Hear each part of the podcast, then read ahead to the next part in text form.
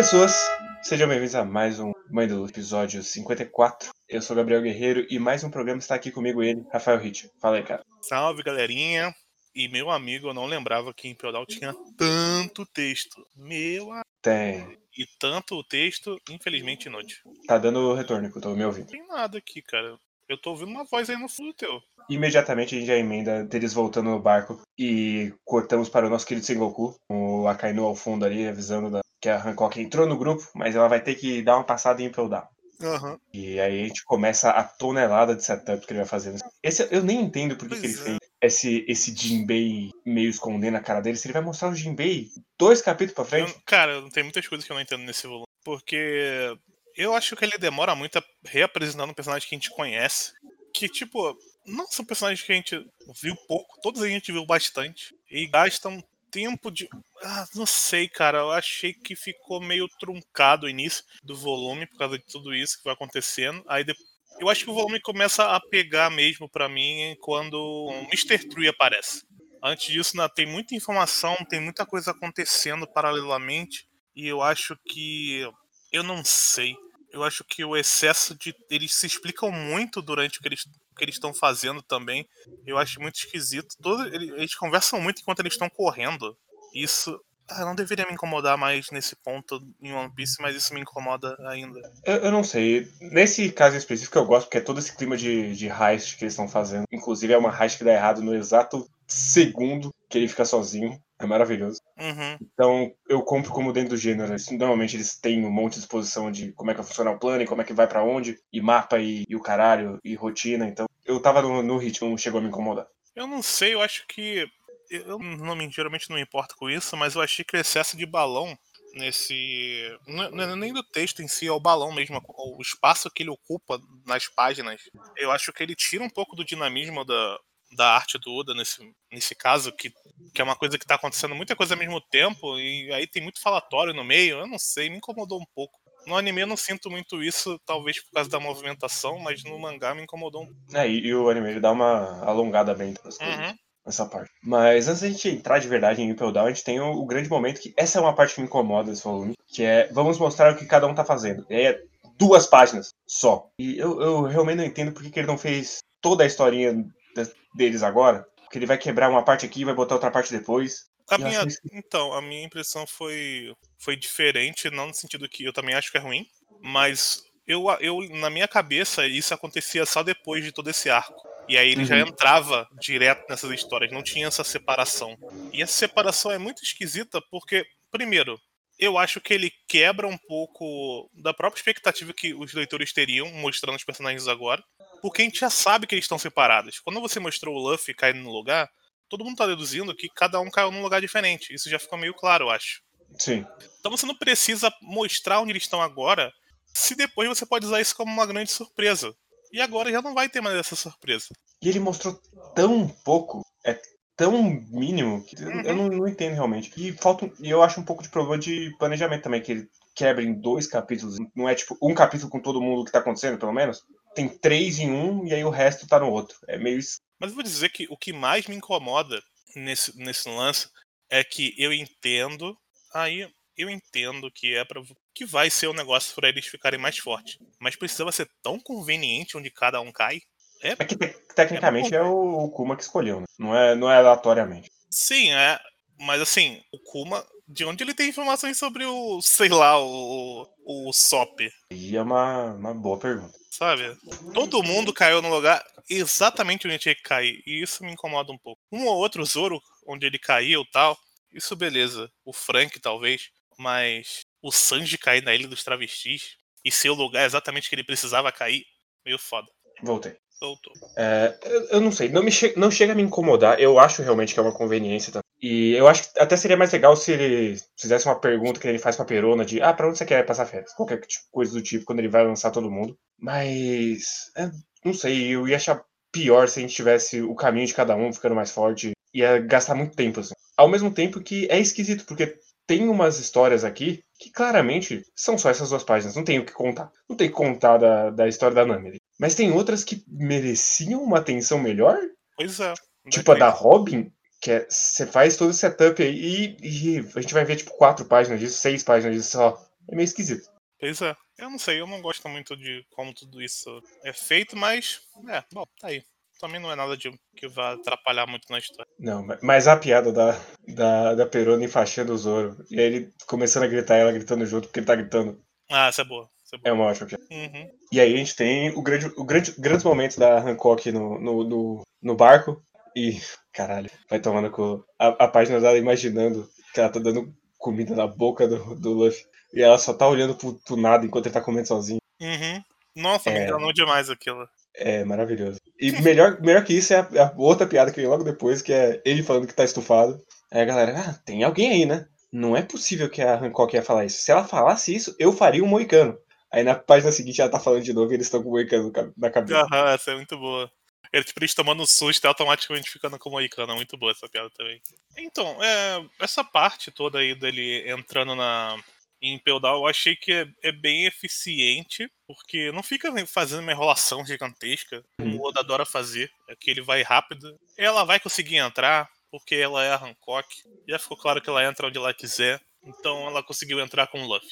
Ponto. Só, ele só precisava fazer isso, colocar o Luffy lá dentro. Sim. De uma forma e, que não fosse o Luffy quebrando a porta da frente. Então, e ter o, o contraponto da galera querendo salvar o Bug. E aí a Alva tá falando, ah, vocês vão, vocês vão ser o barco. Falando, adeus, Capitão Bug. Foi muito bom. ah, muito boa essa cena. Ele chorando, dando tchau. Essa cena, essa cena no anime é muito engraçada, velho. É o caso do som. Que tem um som.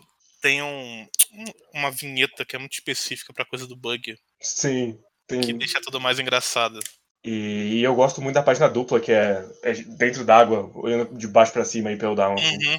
com os peixes, com os monstros marinhos em volta. Que inclusive, parabéns, Oda, você nem disfarçou que isso é o inferno de Dante no meio da sua história. nem tentou disfarçar. Não, nem tentou, nem tentou. Aí ele nem tentou mesmo. E, e eu, eu gosto muito como ele vai fazendo a ambientação desse começo, assim, com os, com os criminosos aleatórios, e aparece só a sombra do, do Minotauro quebrando um na porrada e saindo andando. Uhum. Eu acho bem eficiente com uma vibe quase de terror. É o máximo de terror que ele consegue entregar. Eu acho muito. Eu gosto muito da, da ideia de Impel Down, porque a, a impressão que passa é que ele é um lugar muito aterrorizante pro. basicamente pros piratas, né? Por tudo que eles passam lá. E ao mesmo tempo você fica se questionando de tipo, caraca, velho, é um. não é exatamente uma prisão, é uma masmorra lugar. Sim, é, É muito eles pior são do que jogados lá, não, não existe qualquer direito, eles podem ser executados a qualquer momento, foda-se. Uhum. E eu acho que e eu acho interessante que o Oda faz um juízo de valor ali bem grande quando ele tá mostrando Impel Down, porque todas as pessoas lá dentro, é, tirando o, o diretor, talvez, eles são pessoas muito ruins. Um é um minotauro que não pensa, o outro, o outro é um cara que espanca animais pra eles é, fazerem o que ele quer, a outra é uma dominatrix do mal. Então é são claramente vilões, sabe? Ele não, ele não tá escondendo ali que aquelas pessoas são ruins. Por mais que a pessoa aqui de fora possa pensar, ah, não, bandido mal, bandido morto, mas a forma com que ele apresenta é como um lugar muito ruim. Sim, não é- um lugar é- muito ruim só para bandidos, né? São, são os demônios ali, literalmente, com asinha e tudo. Inclusive, o uniforme deles, pouco nazista. Todo mundo tem chifre, é, todo mundo tem chifre, todo mundo tem desenho de caveira representando morte, então tudo, tudo respira morte ali, né? A Sim. maldade, no sentido assim, mais é, pitoresco da, da palavra, né? Ao mesmo tempo que toda vez que o- segundo em comando fala e ele mostra o quanto ele só quer tirar o, o Magellan pode do, do topo, é engraçado, é idiota demais, mas é bom demais. É muito bom. Eu, pra mim, é o meu personagem favorito desse lugar, esse cara. Que ele é muito engraçado, velho. E o, e o design dele é bizarro demais. Ele é um tio fortinho com um barrigão gigante. E aí ele parece aqueles caras que. Aquelas pessoas que fazem aquela. é, Como é que é que faz um bagulho pra ficar tipo com uns chifrinhos, tá ligado? Na cabeça. Ah, mod- modificação corporal. É. Ao mesmo tempo ele parece. O rosto dele fica, fica um pouco com esse formato. Ele é muito esquisito. mano. E ele tem um tridente. E, e a, caralho, a cena que ele, que ele entra na, na, na, na sala do diretor, ele começa a sentar na cadeira já. Bom demais. E aí ele atende o telefone, aí o, o diretor fala, o que, que você tá atendendo o meu telefone? Com aquele bafo de veneno dele. Inclusive o Magellan também é maravilhoso. Porque ele, co- Assim- ele come veneno, por quê? Porque sim. Porque ele acha que fica mais forte assim. Isso Eu- faz com que ele passe 10 horas por dia no banheiro cagando. É o, é o. Cara, é uma das logias mais fortes que. Eu acho o Maglão um desperdício, vou ser sincero. Como no lugar que ele tá. Porque o design dele é muito maneiro, o poder dele é muito maneiro. E eu acho que ele é carismático o suficiente para um arco tão curto como o Impel Down. Ele é muito é, legal. É que eu não sei, eu, eu, gosto do jeito que ele tá, porque exatamente por ele estar tá em Impel Down, o Oda se permite fazer umas coisas diferentes com ele, que a gente vai chegar no, nos próximos volumes. Que se ele fosse um vilão clássico de arco, ele não ia poder se permitir. É, isso tem razão. Então eu, eu acho que ele funciona. E eu, eu gosto muito todo o trabalho de design desse, desse lugar, ele é muito criativo. O, os bichinhos macaco com machado e roupinha é muito da hora também. Sim, isso é verdade. E daí a gente chega no primeiro andar, o Luffy falando com os criminosinhos, e de repente quem passa do lado dele? Ele mesmo, o Punk. o design do Bug tá muito legal, com o cabelinho preso. É, eu cara. gosto desse design dele. E aí ele já parece maravilhoso, que é. Eu não acredito, sua palha. Você entrou na prisão só pra me salvar. eu não sei de onde, cara, em que universo ele conseguiu pensar nisso, mal que praticamente ia matar ele lá em Logtown. E aí agora. Ah não, vim aqui te salvar, grande bug. brincalhão, né? E aí, com, com isso, a gente começa a grande jornada do Bug libertando as pessoas e virando um, um líder de revolução. Cara, essa é a melhor não existe piada melhor que essa no principal. Que isso vai se tornar lá pra frente. Cara, vai, o, vai, ter um momento muito bom. O, o, nível que ele vai escalar essa merda, essa piada, ele, ele vai levar isso às últimas consequências numa, numa, num nível.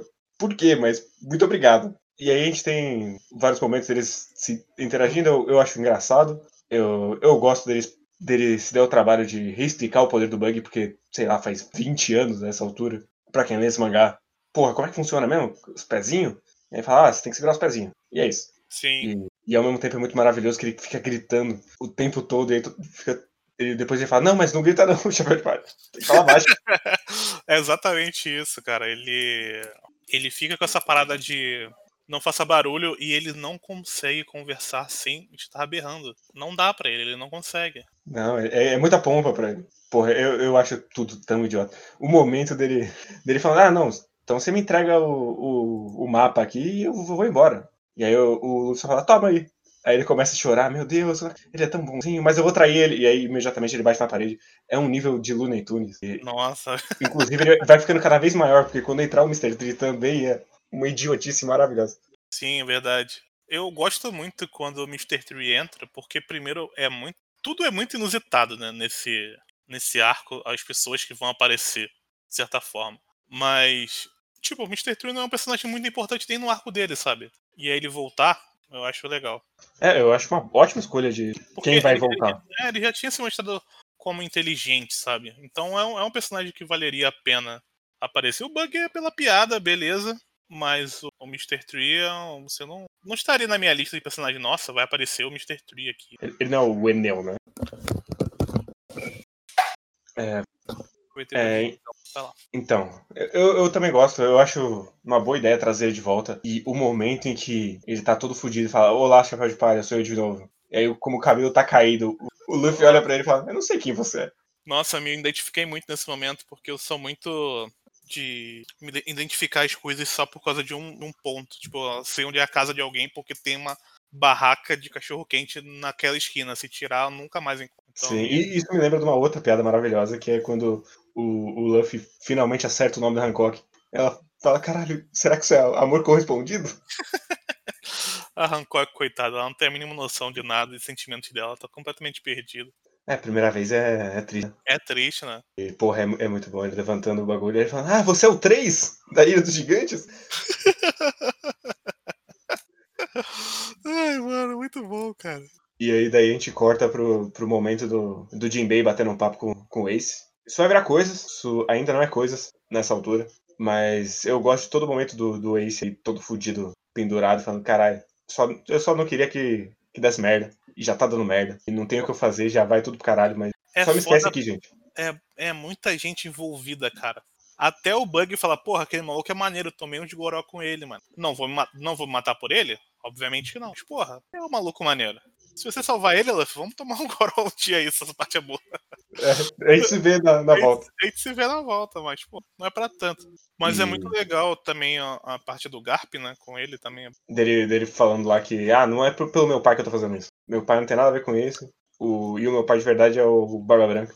Uhum. O meu pai nunca apareceu, nunca vi a cara dele, nunca me fez nada. É um bom momento. E eu gosto também do momento do, do próprio Jinbei falando que, porra, eu odeio pirata, mas o Barba Branca é, é outro É cara. A gente vai construindo isso aí. Esse cara, o, o Barba Branca é o Barba Branca, bicho. É, então, porque ele já fez lance, antes aquele lance da conversa do Barra Branca com. o- Ai, meu. Shanks. Com Shanks, né? E já deu pra ver a grandiosidade dele e tal, como é que ele encara as pessoas. Ele vai sempre.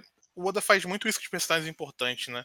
Ele vai Uhum. jogando coisinhas aqui e ali pra você ir montando depois o, o cara, né? Então com o Barba, Barba Branca não foi diferente. E, e aquela- uma parte pra mim que é muito clara disso é o quanto o Sengoku tá se tentando se precaver com o que tá acontecendo, mas ele não tá conseguindo. Tipo, ele tá tentando pegar informações, mas o Barra Branca tá literalmente atravessando tudo que ele coloca na frente.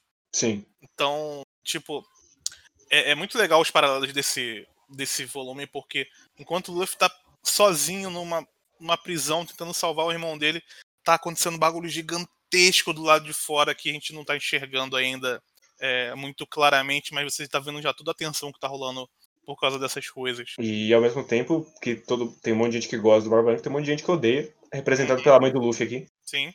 Que inclusive eu gosto. É brega, mas eu gosto demais. O Oda só tá botando sombra do, do Crocodile. Porque você já sabe quem é. Quem, quem Sim. mais usaria essa porra desse gancho horroroso e esse recorte no meio da cara? Só pode ser o Crocodile. Sim. E você sabe que ele foi preso, então se ele foi preso, obviamente ele tá em Down, porque ele era um cara que fez uma merda muito grande. Então, tipo. Mas é legal, pô, é pra ter aquele clima soturno que tem em Down, de certa forma, né? Uhum. Que é, é- é o, é o soturno comédia, velho. Eu não Ele coloca os leões com cara de humanos, velho. Que, que falam qualquer coisa. É bom falando demais. calcinha. Esse bagulho, tipo, sabe? É, um bagulho muito aleatório, velho. Mas de algum jeito ele consegue encaixar. É, é- é incrível. E eu gosto que essa sombra, assim, além de trazer o Soturno de Down, também traz de volta o Mr. Zero, que era meio que essa vibe também, Uhum. lá atrás. E aí a gente chega na, na Esfinge, que é meio. "Eh", no final. "Eh". Não, O, que eu, o que eu gosto da Esfinge, na real, é a, a piada recorrente deles falando: não, agora a gente vai escapar. E cada vez caindo mais pra baixo. sim. Agora a gente vai largar o Luffy. E aí eles caem no buraco de novo e vão pro próximo nível. vai bate tanto que faz um buraco no chão e todo cai pro próximo nível. Eu até gosto como, ter, é, como chega no final, como termina. Eles estão num problemão, né? No final desse volume, né? Porque eles derrotam lá o, o boizinho lá, mas aí beleza, né? Ainda tem muita coisa pra acontecer. E eu até achei. Eu tenho quase certeza que no anime os andares acontecem mais coisas. Porque eu achei bem rápido. Eles já estão indo pro quarto andar. Né? Uhum. que é o que acontece muita coisa nesse andar, eu lembro. Mas eu achei esquisito na minha leitura, porque eu lembro que eles passavam. Ou eu tô ficando doido, ou eles passavam bem mais tempo em cada andar. Ou então é quando tá voltando. Agora eu não tenho certeza mais. É que tem, tem mais coisa que vai acontecer na subida. Mas eu, eu acho que é porque o, anime, essa altura, tava indo bem devagar mesmo. Tava adaptando quase um capítulo por episódio, então dava uma esticada. Mas É, eu acho que é os me- os mesmos acontecimentos dos dois. Ah, sim. É porque eu tenho bem mais fresco na cabeça do anime, porque no anime. Não sei porque eu vejo um Pendal quase todo ano pelo anime, não leio o mangá. Então tá muito mais fresco na minha cabeça o anime. Aí é por isso que eu fico com essa impressão, talvez. E aí, é, e aí nossa querida Hancock chega lá embaixo, no Ace, e cara, o, mo- o momento que o, o maluco Hannibal vai apresentar ela, e aí eles estouram Ah, bom demais. um tá bagulhinho bom demais. pra mostrar o quanto ele é importante. É idiota demais, é bom demais. É muito bom, velho. Não tem como. Ele é um. eu gosto muito dele, cara. Eu gosto muito dele. Porque ele, ele tá ali só, pra, só pela piada. E todas as piadas dele são boas, basicamente. Porque no final das contas, tu olha pro personagem dele e tu pensa, esse não é forte, né? Não, né? Ele, ele toma uma breja ali e É. ele quer o Toma caminho muito. fácil da vida. Ele toma muita breja. A barriga dele já caiu, inclusive. Mas é, ele quer. Ele quer status. Ele quer poder. Mas ele tá aí com carinha zoeiro. E aí começa a, a pedreiragem do- dos prisioneiros. Ah, normal. O Magellan é contra a pedreiragem, então ele mostra a Hydra numa página maravilhosa. Esse poder é roubado demais, bicho. Ah, ele é muito forte. Esse poder do veneno é muito forte, velho. É muito roubado mesmo. Ainda mais pra uma prisão. Que, tipo, não tem muito pra onde fugir. Ele pode usar essa porra. E ele usa de qualquer jeito essa merda. Ele usa um veneno meio materializado. Ele usa como fumaça. Ele, ele vira veneno. então Ele pode fazer qualquer coisa relacionada a veneno no final das contas. Sim. É muito E aí a gente tem um, um outro momento completamente maravilhoso, que é quando o Luffy tá apanhando a esfinge. Aí aparece o Zoro prisioneiro. Bom demais. Aí ele, ele mostra que na verdade ele é o Bolcry. Aí tem uma frase maravilhosa do Luffy, que é Eu tô decepcionado que não é o Zoro. Mas você tá vivo, então tudo bem. Tudo bem. Ele fala exatamente, na, na escanta é exatamente isso. Ele manda, ele, ah, porra, velho, eu preferi o Zoro, né? Zoro mais forte, né? Mas, porra, se tem tudo, é um maluco maneiro, então vamos que vamos, né? E meio que isso já engata pro, pro finalzão do volume, a gente descobre por que, que o, o que, que o Blon Clay quer no, no quarto nível, que é o Ivankov, que aguardem. Que é no- Ou é assistam o Rock Horror Picture Show, que é a mesma coisa. Ah, igualzinho, velho. Ele nem tentou ali também, Oda. Só, só homenageou. Não. E aí, caralho, tem uma outra piada maravilhosa. Que é quando o Bug vai falar que ele tem o, o grande poderzão. E aí ele chega no, no Luffy e fala: Você lembra da minha Bug Dama? Aí o Luffy responde: Não. E só tem a cara dele muito decepcionado. Ai, cara, o é, o Bug, velho. Ele é um personagem essencial no One Piece, cara. Sempre sinto falta quando ele não tá, velho. Ele é muito bom. Ele é maravilhoso. E ele, ele trocando com o Luffy, o bagulho do. Tem uma piada recorrente também nesse volume, que é a piada do Luffy sendo legal com eles e ele sentindo dor pelo Luffy sendo legal com eles. Que é tipo. Ah, você queria muito sair, então você falou que ia me ajudar, então eu te dei esse negócio aí. Aí ele, ah, dor. Eu tô querendo enganar ele, ele tá sendo legal comigo. É bom Isso demais, acontece né? mais de uma vez, muito bom. E, mas é meio que isso esse volume. Eles terminam dançando no, na- no topo do, do abismo, com o Ace falando: Luffy, não desce pra cá, que vai dar merda. Uhum. E em paralelo a isso, já tem o Magellan falando: Se eles descerem pro nível 4, eu vou resolver eu mesmo. Sim. Então, assim, é, eu acho que é um bom volume pra mostrar o, ambiente, mas eu acho que ao mesmo tempo ah, tem muita coisa, tem muito texto que não precisava ter. Poderia ser mais dinâmico, talvez ele ter trabalhado mais é, nas artes em si do que. Eu não vou falar muito da arte porque ah, essa parte que eu peguei da scan tá bem ruinzinha a arte, então deixei meio pra. Até Ah, agora. tô, tô achando ele bem bonito no, no volume, ele tá bem bonito. É, Mas Eu eu acho que talvez valia a pena até ter dividido esse volume em dois, assim, ou quase isso. só por ter mais páginas de ação, né? Sim. né? Acho que ele tentou condensar muito ali pra poder ir pro que interessa, talvez. E aí eu não E até- vou. Até dá uma trabalhada melhor nos andares ali. Porque É, os andares são interessantes, mas na hora que você vê, ele passou. O, o primeiro andar é muito isso, assim. Na hora que você vê que é o bagulho escarlate, eles já estão descendo. aí você nem. ah, tipo, é tão rápido o primeiro andar que quase você não entende que ali é o primeiro andar. Porque ele tá num lugar, aí eles caem. Que é tipo, eles estão no. Vamos dizer que eles estavam tipo num saguão principal e caem pro primeiro andar. E aí é tão rápido que você nem sabe se é. Qual é a diferença de um lugar pro outro. Sim, é meio, meio, meio, meio estranho. E mesmo o 2 dava pra dar uma esticada melhor ali, né? Uhum. E o, o terceiro, que é o deserto ainda, dava pra, dava pra ter tido ali mais coisinhas. Mas ele tava com pressa. E eu entendo também, porque tem que manter o senso de urgência de tem que salvar o Ace. Então, eu acho que dava pra balancear melhor, mas dado o tipo de arco que ele é, eu prefiro que seja com menos do que com mais. Sim. Mas então é isso, volume 54. Vamos então para os nossos queridos e-mails e comentários. O primeiro a gente recebeu lá no Twitter, da Marli Cantarelli.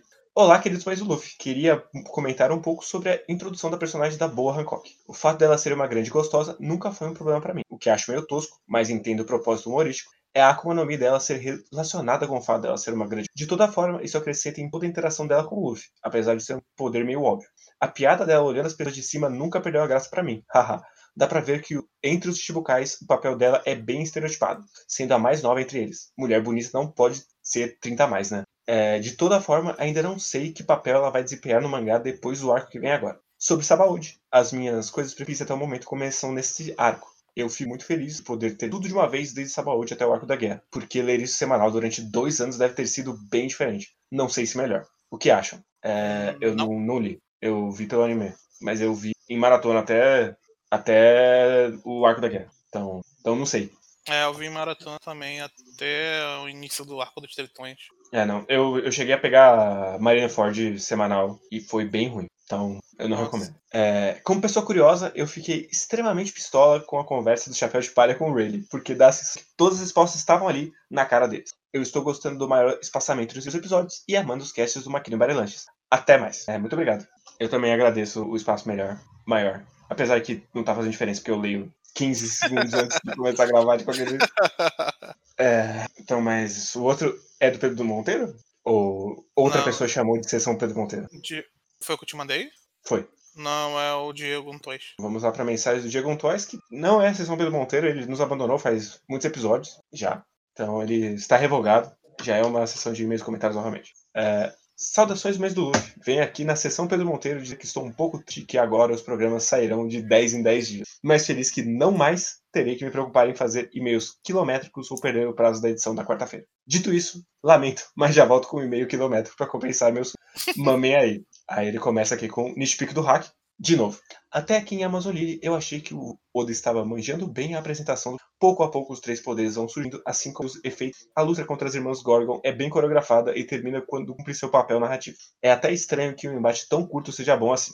É, gosto como mesmo o Luffy não sabendo usar esse poder ainda, ele consegue se virar com o que tem. Esforço, criatividade e borracha. Mas, mais uma vez, quem manda essa pauta tem os sentimentos mistos com o que esse poder irá se tornar por alguns motivos. Aparentemente, muitos já sabem usar após meros dois anos. Às, às vezes bastando que a pessoa esteja no novo mundo, fique em problemas de continuidade. Veteranos como Crocodile, Moria, Revolucionários, etc., já tinham esse poder antes? Não tinham. E você tem que lidar com isso. Uhum. Eles não tinham esse poder porque esse poder não existia, até ele criar esse poder. É, Hack de observação só aparece quando o Oda lembra, o que deixa meu lado obsessivo maluco fico pensando, os dois lutadores estão usando mantra, e por isso não faz diferença. Ou, isso é mantra, ou esse cara só é bom em desviar. É, hack do armamento preto pode até aumentar um pouco a sensação de impacto, pois toda luta de metal, obviamente, toda luva de metal, obviamente, machuca mais. Mas fora isso, isso é uma variável que não acrescenta muito. Se um soco na cara já é doloroso e impactante o bastante, que diferença faz a cor dele? Por que essa trivialidade me distrai tanto? É, eu vou dizer que me distrai tanto porque fica meio feio, normalmente. Uhum. Esborrão preto. Ainda mais se você Sim. pega um, um scam meio merda, fica horroroso. É, pode se questionar a determinação da pessoa que não tem hack? Estaria Nami e Brook não se esforçando bastante? O desejo do Zoro de ser o melhor espadachim não é tão grande porque ele não tem a vontade de um rei conquistador? É, fico querendo questionar a carteirinha gamer de quem não tem hack. Não é mais uma questão de habilidade versus habilidade, e sim quem tem a melhor habilidade mais hack mais forte. É um sistema de poder que acrescentou outra camada, mas que não é dinâmica ou interessante o bastante para merecer tamanho peso nessa equação. Não é verdade. Não é uma camada, é uma facilitação. Sim. É, potencial às vezes bem explorado, às vezes não. Ocasionalmente temos pequenas particularidades ou usos criativos do hack, de acordo com o personagem ou circunstância. Inclusive, sinto que o autor tem explorado mais nos últimos arcos. Contudo, mais vezes do que não, não é o caso. É, sinto que uma boa solução seria fazer o hack ser um poder com efeitos que refletissem a personalidade do usuário, como o NEM de Hunter x Hunter ou as sub-dobras do ar de Avatar, a lenda de Aang. Mas isso já é a Akuma no Mi. Então, eu, eu já falei isso aqui, eu vou. Faz nenhuma história, então tanto faz ou ao menos um poder levemente diferente para cada usuário dentro desse sistema. Uma mensagem por toda a internet. Aí ele manda aqui um de Amazon Lily, que é: Não tenho muito o que dizer sobre o si. O Vivecard diz o filho de vocês. Mais dúvida. Então, a essa altura ficam e-mails para o nosso e-mail, que é aquele lá. Mãe do Luffy Podcast, gmail.com. Ou DM no Twitter do Luffy. E a gente volta dia 10 com o volume 55, que eu não sei se já termina em Impel Down, talvez, não tenho certeza. Mas é isso, gente. Adeus. Tchau! Valeu, valeu.